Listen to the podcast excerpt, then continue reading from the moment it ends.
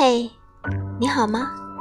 我是苏月月，感谢收听温水煮文字，愿你能被世界温柔相待。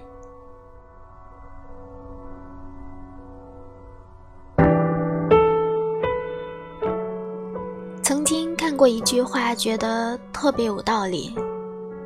大概是因为年纪大了，对温柔的人越来越无法抗拒。每天只想被甜甜的对待，也不再想去揣测对方的心意，不想再互相比谁冷战更持久了。说话大声也不行，因为我会哭。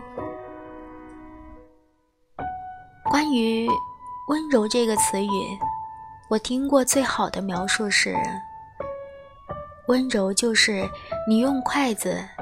夹豆腐时的那种感觉，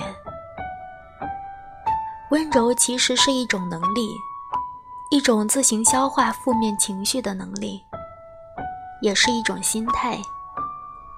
以最大的善意理解对方乐观的心态。温柔，就像是春夏交接时最温柔和煦的那阵风，万物经过你。都变成柔软的样子，然后你也开始对这个世界充满了喜欢。小时候觉得酷酷的人最有吸引力，长大了之后才发现，原来温柔才是最稀缺的品质。越长大了越知道，它有多难得可贵。对这个世界充满善意。不露锋芒，包容，有力量，柔软明亮，自带光芒。所有发自内心的善意，都是温柔的。有时候我会觉得，温柔更像是一种人生观，是自己见过最深的暗，却依然给别人带来光芒。一个人的温柔会体现在一点一滴的现实生活中，是一个人的修为和认知，是在公共场合里轻声细语的人，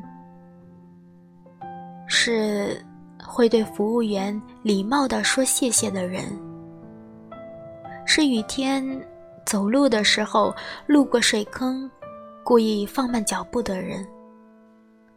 是在人人都往里挤的地铁门口，却悄悄地退到背后排队的人；是走了很远的路，将垃圾扔进垃圾桶的人。